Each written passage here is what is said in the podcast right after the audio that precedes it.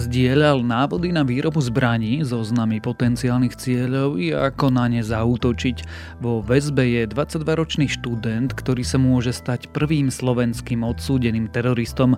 Dnes sa pokúsime zistiť, na čo sa pripravoval. Je streda 1. júna, meniny má Žaneta a keďže je dnes deň detí a deťmi sme predsa všetci, doprajte si niečo pekné, keďže počasie to dnes nebude. Malo by byť polooblačno, premenlivo, nachystajte sa radšej aj na prehán prehánky či búrky, pri ktorých sa môže objaviť aj silnejší vietor. Denné maxima sa budú pohybovať medzi 18 až 28 stupňami. Počúvate Dobré ráno? Denný podcast denníka Sme s Tomášom Prokopčákom. Kedy vyrobia kompostovateľné topánky a ako je možné, že sa im počas pandémie podarilo dosiahnuť 250-percentný nárast tržieb? Volám sa Adela Vinceová a aj na toto som sa pýtala Juraja Feherváriho zo spoločnosti Bilenka. Ak vás zaujíma, prečo im na začiatku neveril ani slovenský Google a koľko párov topánok dnes odošlo do celého sveta, vypočujte si podcast o úspešných slovenských podnikateľoch s názvom Prečo práve oni. Prináša vám ho EY a nájdete ho vo všetkých podcastových aplikáciách. Toto je zvuk najväčšieho filtra CO2 na Slovensku. Zachytí tony uhlíka. Áno, je to les. Môže ho vysádzať aj vaša uhlíková stopka. So službou Uhlíková stopka od SPP pomáhame prírode spolu. Viac na spp.sk.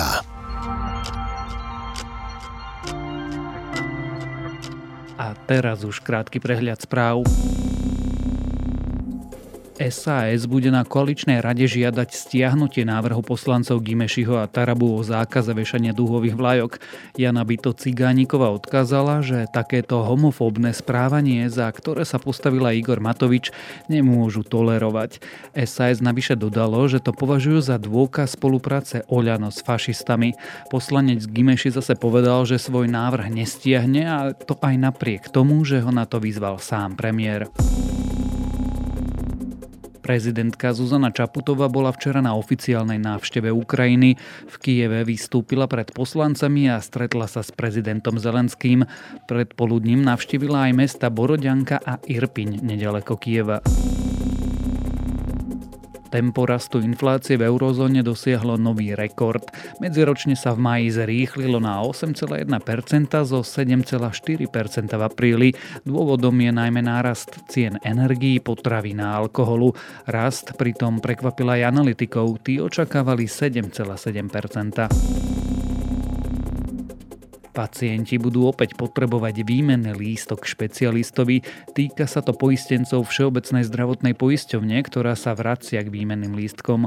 Poisťovňa tvrdí, že pre pacientov je najlepšie, ak svoje zdravie budú konzultovať najskôr so svojím všeobecným lekárom. Výmenné lístky sa zrušili cez pandémiu, obmedziť sa tak malo stretávanie. Gazprom zastavil dodávky plynu do Holandska, tí totiž odmietli platiť v rubľoch. Holandiania sa ale spoliehali na Rusko len na relatívne málo. Ruský plyn tvoril v krajine len približne 15% dodávok plynu. A ak vás správy zaujali, viac nových nájdete na webe Denníka Sme alebo v aplikácii Denníka Sme.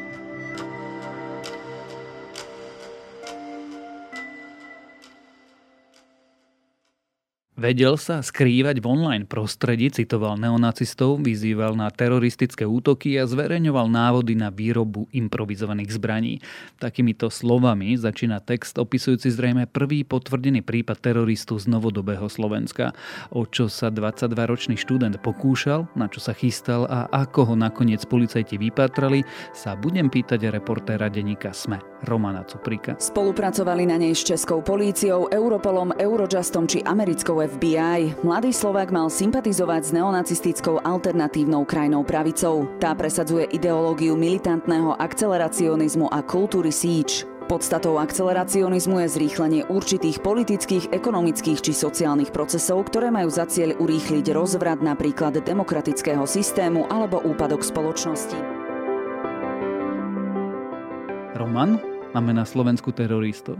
Nie je to zatiaľ ešte potvrdené, lebo najprv musí byť obžalovaný a musí s ním prebehnúť súd, ale z tých názromažených dôkazov to vyzerá minimálne tak, že daný človek, ako si povedal, zverejňoval rôzne návody jednak ako spáchať nejaký teroristický útok a jednak aj návody, ako si k tomu nachystať zbrane. A to teda není definované ako terorizmus ako taký, ale je to, že jedna z fóriem účasti na terorizme. A keby bol za to odsudený, tak by to zrejme znamenalo, že máme už prvého potvrdeného teroristu na Slovensku. V minulosti sme ale takéto prečiny alebo trestné činy nemali. Ja si pamätám akýsi útok na McDonald, kde vybuchla bomba, tuším v Koši. Umiestnil koncom decembra v roku 2011 nástražný výbušný systém s viac ako 12 cm klincami do plechot, plechového odpadkového koša priamo pri vchode do prevádzky rýchleho občerstvenia v Košiciach. V reštaurácii práve v čase výbuchu prebiehala oslava. Pred chodom sa v tej chvíli našťastie nikto nenachádzal a podomácky vyrobená výbušnina nikoho nezranila. Tam to bolo pôvodne vedené tiež ako terorizmus, ale nakoniec e, ten paragraf odtiaľ odstránili a skončilo to ako všeobecné ohrozenie. Dnes už 38-ročného Ladislava najprv odsúdil okresný súd Košice 1 v júni 2013 na 25-ročné väzenie za obzvlášť závažný zločin terorizmu. Odvtedy je tento muž označovaný za prvého slovenského teroristu. Obhajca sa však proti rozsudku vtedy odvolal, nakoľko obžalovaný Ladislav podľa odborného posudku trpel psychickou poruchou. Čiže vo všetkých prípadoch aj v minulosti za 30 rokov existencie tejto krajiny sa nakoniec definovali inak? Ja som si to pozeral, že či vôbec existuje nejaký rozsudok, kde by sa spomínali tieto paragrafy o terorizme a nenašiel som žiaden. Bolo viacero takých medializovaných situácií alebo káuz. Možno si spomenieš aj na toho radikálneho moslima, ktorý pochádza zo Šarisky. Michal Jan ale konvertoval na islám, ktorý on poňal v takej tej radikálnej podobe. Pôvodne Dominik, teraz Abdul Rahman. Česká polícia ho zatkla v Prahe ešte koncom minulého roka a aktuálne sedí vo väzbe. Na krku má obvinenie z prípravy teroristického útoku. Považujú ho za moslimského radikála. Ale ani v tom prípade nakoniec ho neuznali vinným priamo z terorizmu. Podľa portálu idnes.cz u mladíka našli aj návody na výrobu bomby, aj to, ako ju pripevniť na telo alebo auto. Ten sa však bráni, že z chemikálií chcel vyrobiť ohňostroj na silvestrovské oslavy, ktoré ale moslimovia nemajú a tak vyšetrovateľov nepresvedčil. Čo musí človek vlastne spáchať, alebo na čo sa musí pripravovať, aby sme sa ním zaoberali ako s teroristom? No musí cieľene poškodiť nejakú infraštruktúru alebo zabiť e, alebo sa snažiť o zabitie nejakého väčšieho počtu ľudí. Kľudne to môže byť aj jeden, ale v podstate s nejakou myšlienkou vyvolať alebo zámerom vyvolať chaos, teror a podobne. To sa v tomto prípade dialo? Ja som v úvode spomínal, že sa chystali útoky na nejaké objekty? tam oni mu nepotvrdili, že by on priamo už chystal na nejaké konkrétne objekty útok, iba že k tomu vyzýval a zverejňoval možnosti, ako sa to robí. Tam bol ale problém v tom, že oni sa obávali, že on e, mohol by sa ešte viac radikalizovať, že by naozaj nejaké útoky mohol spáchať. Prejdime teda na začiatok a opíšme si tento prípad. Kto to je, čo to je, čo robil a prečo to robil? Vieme o ňom zatiaľ len to, že ide o 22-ročného študenta, ktorý študoval neznámy odbor v Česku a policia si ho už dlhšie všímala. Nevieme úplne presne ako dlho, lebo to nešpecifikujú, iba že to bolo dlhšie obdobie a tento mladý muž si niekedy okolo roku 2020 začal zakladať rôzne profily a účty na ruskej sociálnej sieti Telegram a tam v podstate sa nebál zverejňovať aj úplne radikálne texty a názory, ktoré by sa zrejme bál zverejňovať bežne na Facebooku alebo v diskusiách pod našimi článkami a podobne. A oni v nejakom momente si začali všímať tieto účty. Vyzerá to tak, že predpokladali, že mohlo by ísť o nejakú radikálnu skupinu, nie o jednotlivca, ktorá sa radí k tzv. extrémistickej takému hnutiu alebo myšlienke, ideológii pod názvom Siege. A to sú vlastne vyznávači radikálneho pravicového extrémizmu. Môžeme to povedať tak, že teroristickí náckovia. Hej? A... Siege je zbierka násilných pronacistických a pro Charles Masonových esejí, ktoré ešte v 80 rokoch napísal James Mason. Kniha neskôr inšpirovala generáciu neonacistov. Tí vytvorili násilnú online subkultúru s názvom Siege Culture, ktorá vyzýva na rasovú vojnu. K sympatizantom má patriť aj zadržaný 22-ročný Slovák. Oni teda túto skupinku začali nejako sledovať a rozoberať, ale ako sa mi opisujú, bolo to dosť náročné, lebo tento chalan sa vedel dobre schovávať na internete, ale postupne s medzinárodnou pomocou jednak si zriadili taký vyšetrovací tým s Českou republikou, zároveň posielali rôzne dožiadania do Švajčiarska, do USA, pre FBI a podobne. Čiže akože na základe takéto medzinárodnej spolupráce sa im ho podarilo odhaliť. Ty spomínaš, že vlastne ho sledovali na Telegrame. Telegram sa zvyčajne považuje za bezpečné miesto. Nie je teda? Ako myslíš bezpečné? Že keď človek nechce prezradiť svoju identitu, chce komunikovať povedzme bezpečným spôsobom, tak je veľmi ťažké dotyčného vypatrať. Áno, je to známe aj, že napríklad teraz počas vojny sa využíva hojne aj tými bojovníkmi na Ukrajine z oboch strán, ktorí sa tam neboja dokonca aj všelijaké zverstva zverejňovať, čiže vo všeobecnosti medzi tými užívateľmi má takú povesť, že tam si človek môže de facto dať hocičo a nemusí sa ničo bať, ale jeho chytenie je práve ukážkou toho, že to tak úplne nemusí platiť. Ono je to známe napríklad aj o Darknete, že on ti poskytuje veľmi dobrú ochranu, ale keď ťa niekto chce vypátrať, vie ti nastavať rôzne pásce alebo sledovať akúkoľvek chybu, ktorú ty môžeš urobiť. Čiže ani tam ten človek nie je úplne v bezpečí. No a teraz sa to ukázalo, že ani ten Telegram nie je úplne 100% záruka. Ja by som teda Telegram za bezpečné miesto nepovažoval už len preto, že má ruské pozadie, ale my vieme, ako sa tým vyšetrovateľom podarilo tohto chalana dopatrať. K tomu je v tom uznesení, z ktorého som čerpal len asi dve alebo tri vety, kde opisujú, že touto medzinárodnou spoluprácou a veľmi náročným spôsobom dokázali cez rôzne logy alebo akékoľvek stopy, ktoré on po sebe zanechával, si to nakoniec spárovať s tými profilmi alebo účtami na, na sociálnych sieťach. Spomínali tam, že teda, že nakoniec zistili jeho telefónne číslo, e-mail a tak ďalej a tak ďalej. Zrejme, keď sa prihlasoval možno na iných aj bežnejších účtoch, alebo keď si vytvoril nejakú mailovú adresu, alebo ťažko povedať, keď si robil keď robil svoje proste aktivity na internete a nejako sa im podarilo vlastne zistiť, že za týmito účtami je jedna stále tá istá osoba a toto trvalo od vytvorenia toho medzinárodného týmu až po jeho zadržanie asi 4 mesiace. Čiže my nevieme, aká bola úloha FBI voči slovenským vyšetrovateľom. Nevieme to, môžeme len tak tušiť z iných nejakých známych vecí. A väčšinou, keď posielajú naši vyšetrovateľia dožiadanie do zahraničia, tak sa to týka napríklad toho, aby im sprístupnili nejaké informácie z, buď z amerických serverov, keď si tam založí e-mail, povedzme, alebo keď sa priamo pýtajú, či už Apple alebo Facebooku, že tak nám sprístupnite informácie o tejto osobe, lebo to považujeme za dôležité. A je známe, že z americkej strany tá spolupráca funguje, ale väčšinou len v takých tých veľmi veľkých prípadoch typu terorizmus alebo napríklad vražda Jana Kuciaka, hej, tam bude ochotní spolupracovať, prípadne nejaké zdieľanie detskej pornografie a tak ďalej. Pri takých tých bežných menších veciach je to veľmi ťažké a trvá to dlho, kým oni nám pošlú nejaké informácie. Tohto študenta ale nakoniec nechytili na Slovensku. Nie, zadržali ho v Českej republike. On sa tam aj dlhodobo zdržiaval, dokonca aj tam napísali, že bol na internáte v izbe číslo to a to, ale tam uznesenie bolo anonymizované, takže nevieme, že aké bolo číslo jeho izby. Vo väzbe je na Slovensku? Vo väzbe by mal byť na Slovensku, áno. Vieme, ako sa radikalizoval, ako vyzeral ten proces, alebo teda vo všeobecnosti, ako tento proces v prípade takýchto radikálnych zoskupení funguje? No mne sa, mne sa vybavovali tie články, ktoré som si čítal ešte k uh, teroristom, ktorí sa hlásili k radikálnemu islamu a povedzme páchali alebo chceli spáchať niečo vo Francúzsku, v Nemecku, v Rakúsku a podobne. Takže tento človek uh, ako keby, že postupne prechádzal od tých myšlienok nie až k činom, ale už to začalo javiť tie náznaky, že by mohol prejsť k činom, hej, keď to tak zjednoduším. Takže on jednak sa pochválne vyjadroval o ľuďoch, ktorí v minulosti spáchali nejaký teroristický čin a väčšinou to boli ľudia, neviem, akože nerozumiem tomu prečo, ale bol ako keby vyťažený na lekárov, ktorí robili potraty. A on teda veľmi vychváľoval ľudí, ktorých v minulosti zastrelili alebo nejakým spôsobom na nich útočili. Takisto sa hlásil ku takému radikálnej krajnej pravici, aj neváhal zverejňovať rôzne hákové kríže a podobne.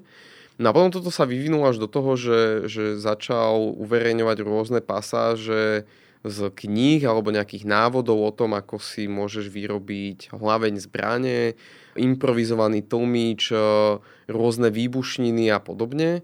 A on za tým z opatrnosti pravdepodobne dával aj niekedy takú vetu, že to ale neznamená, že ja to schvaľujem, alebo že toto je samozrejme len pre účely pobavenia a tak ďalej, ale to vyšetrovateľ nepresvedčilo a, a samozrejme, že ho zadržali. Asi to nebol iba človek, ktorý volal o pozornosť, pretože si dával pozor, aby zakryl svoje stopy. Ale... On mal inak aj asi nejakých niekoľko stoviek sledovateľov, zhruba 600 by sa dalo povedať na tých účtoch. Môžeme povedať, že to bolo nábožensky motivované? No on sa nehlásil k nejakému náboženstvu. Z toho, čo som videl, čo mu je kladené za vinu, aj e, dokázal som nájsť v archívoch tie jeho profily, ktoré sú už dneska zmazané. On to vyslovene neriešil nábožensky. On to riešil ideologicky, podľa neho súčasný systém zlyhával a trebalo to riešiť radikálne, až tak, že pokojne mohlo dôjsť zabíjaniu ľudí. Toto on obhajoval a malo to skôr taký politický charakter, nie ten náboženský. Prečo sa vyšetrovatelia nakoniec rozhodli zasiahnuť a tohto človeka zobrať do väzby? Oni sa na nejakom bode vyšetrovania dozvedeli, že tento mladý muž sa pokúša zamestnať sa v jednej nadnárodnej americkej telekomunikačnej spoločnosti, kde by mohol získať teoretický prístup k rôznym komunikačným uzlom a prístup k používateľským účtom veľkého množstva ľudí. Toto už pre nich bolo taká červená čiara, lebo hovorili, že oni sa obávajú, že vlastne keby sa mu to podarilo, tak mohol by už naozaj prejsť od tých myšlienok k činom a toto jednak písal prokurátor a jednak sa s tým stotožnil aj sudca, ktorý ho poslal do väzby, že bolo na ňom vidno, že, že čoraz ako keby v tých svojich vyjadreniach a tých statusoch pritvrdzuje a dokonca teda už sa snaží získať aj takúto pracovnú pozíciu, ktorá by mu dala nejaké isté penzum informácií, aj možno aj možnosti, ako niečo spáchať. A súhlasil s tým, že už toto bola hrozba. Jeho dokonca nezobrali do väzby kvôli úteku, hoci sa dozdržoval v zahraničí, ale ten som sa vysvetlil, že on sa práve skôr obáva toho, že keby to neurobili, tak on by mohol pokračovať tej trestnej činnosti. Čiže vykonával reálne kroky, ktoré by mohli viesť k ohrozeniu verejnosti. Smerovalo to k tomu, my nevieme, viac sa tam o tom nepíše, že aký bol jeho zámer, prečo sa tam chcel zamestnať, možno to naozaj len potreboval si prvý robiť popri štúdiu, ale bola tam tá hrozba a tu identifikovali ako prokurátor, tak aj sudca. Čo tomuto človeku hrozí? Najvážnejším paragrafom je tá spolúčasť na terorizme, kde je to 7 až 15 rokov. Nie je to bežne za terorizmus by ti hrozilo aj do živote, ak by si ho spáchal, ale tento paragraf je taký trochu miernejší, lebo on, jemu je kladené za vinu, že navádzal a radil, ako teroristický čin spáchať, nie že by sa na ňom priamo podielal. Kedy by mal byť súd? Kedy sa dozvieme, či teda je ten študent vinný alebo nie je? To bude pravdepodobne dlho trvať, lebo tým, že ho obvinili, musia všetky úkony zopakovať znovu. Zároveň predpokladám, že tam bude zložité znalecké dokazovanie a kým toto všetko prebehne, môže pokojne trvať rok, dva a potom sa pôjde na súd, ak teda uznajú, že je dostatok dôkazov na to, aby bola podaná obžaloba, takže toto ešte budeme veľmi dlho sledovať. Ak ale hovoríš o dvoch rokoch a on je momentálne vo väzbe, on dva roky nemôže byť vo väzbe. Pri trestných činoch terorizmu si myslím, že môže. Ako je vo všeobecnosti Slovensko pripravené na takéto ohrozenie? Príprava by mala byť hlavne tá prevencia. A Teraz sa ukázalo, že napriek tomu, že sme tu mali človeka, ktorý sa naučil nejako sa schovávať v tom online priestore a, a pravdepodobne bol aj nejaký asi osamelý vlk, nevieme, možno, že zistíme, že bol súčasťou skupiny, tak to najlepšie, čo vieme robiť, je odhalovať aj takýchto osamotených vlkov, čo sa v tomto prípade podarilo. A ja ako občan som si trošku vydýchol, že my dokážeme v spolupráci s našimi zahraničnými partnermi vedieť robiť aj takéto kauzy. To je prvá vec. Druhá vec je, no, keď sa nejaký ten osamalý vlk alebo aj tá skupina rozhodne spáchať útok a my to, na to neprídeme v čase ich prípravy, tak už je veľmi málo, čo môžeš proti tomu robiť. Položím tú otázku trochu inak. Je väčším rizikom domáci alebo zahraničný terorizmus? Z toho, čo som eh, mal možnosť sa v minulosti rozprávať s odborníkmi, najmä po tých teroristických útokoch, eh, ktoré sa diali v zahraničí, tak eh, my nie sme ako krajina zaujímavá pre zahraničných teroristov. Keď tak, tak tadiaľ prechádzajú, prípadne si tu robia nejaké také zázemie. Tieto prípady boli, dokonca my sme aj jedného takého teroristu zadržali a potom vydali do Ruska ale čo sa týka že útokov na nejaké slovenské ciele, tak zatiaľ to vyzerá tak, že skôr nám viac hrozia tí domáci teroristi. Akokoľvek ich už potom ten súd zarámcuje, že či šlo nejaké všeobecné ohrozenie teroristu a podobne, tak sa ukazuje, že ak tu niekto chce niečo odpáliť alebo niekoho zabiť, tak sú to skôr Slováci, nie, nie niekto zo zahraničia. Prečo to tak je, ak teda dôvodom nie je to, že sme dobrým zdrojom zbraní pre teroristov v iných krajinách? Nie, toto nie je ten dôvod. Áno, je pravda, že sme boli doteraz dobrým zdrojom zbraní a skôr na nás pozerali ako na také prekladisko alebo taký či- dobrý čierny trh. Ale teroristi, keď chcú spáchať nejaký čin, tak oni sa snažia čo najviac viditeľniť a vniesť čo najviac strachu. A to sa im oveľa ľahšie podarí, keď to urobia niekde v Paríži alebo v Níchove, ako keby to urobili na Slovensku tak asi našou výhodou je, že vlastne nikoho nezaujímame. O možnom prvom teroristovi zo Slovenska sme sa rozprávali s reportérom domáceho spravodajstva Romanom Cuprikom.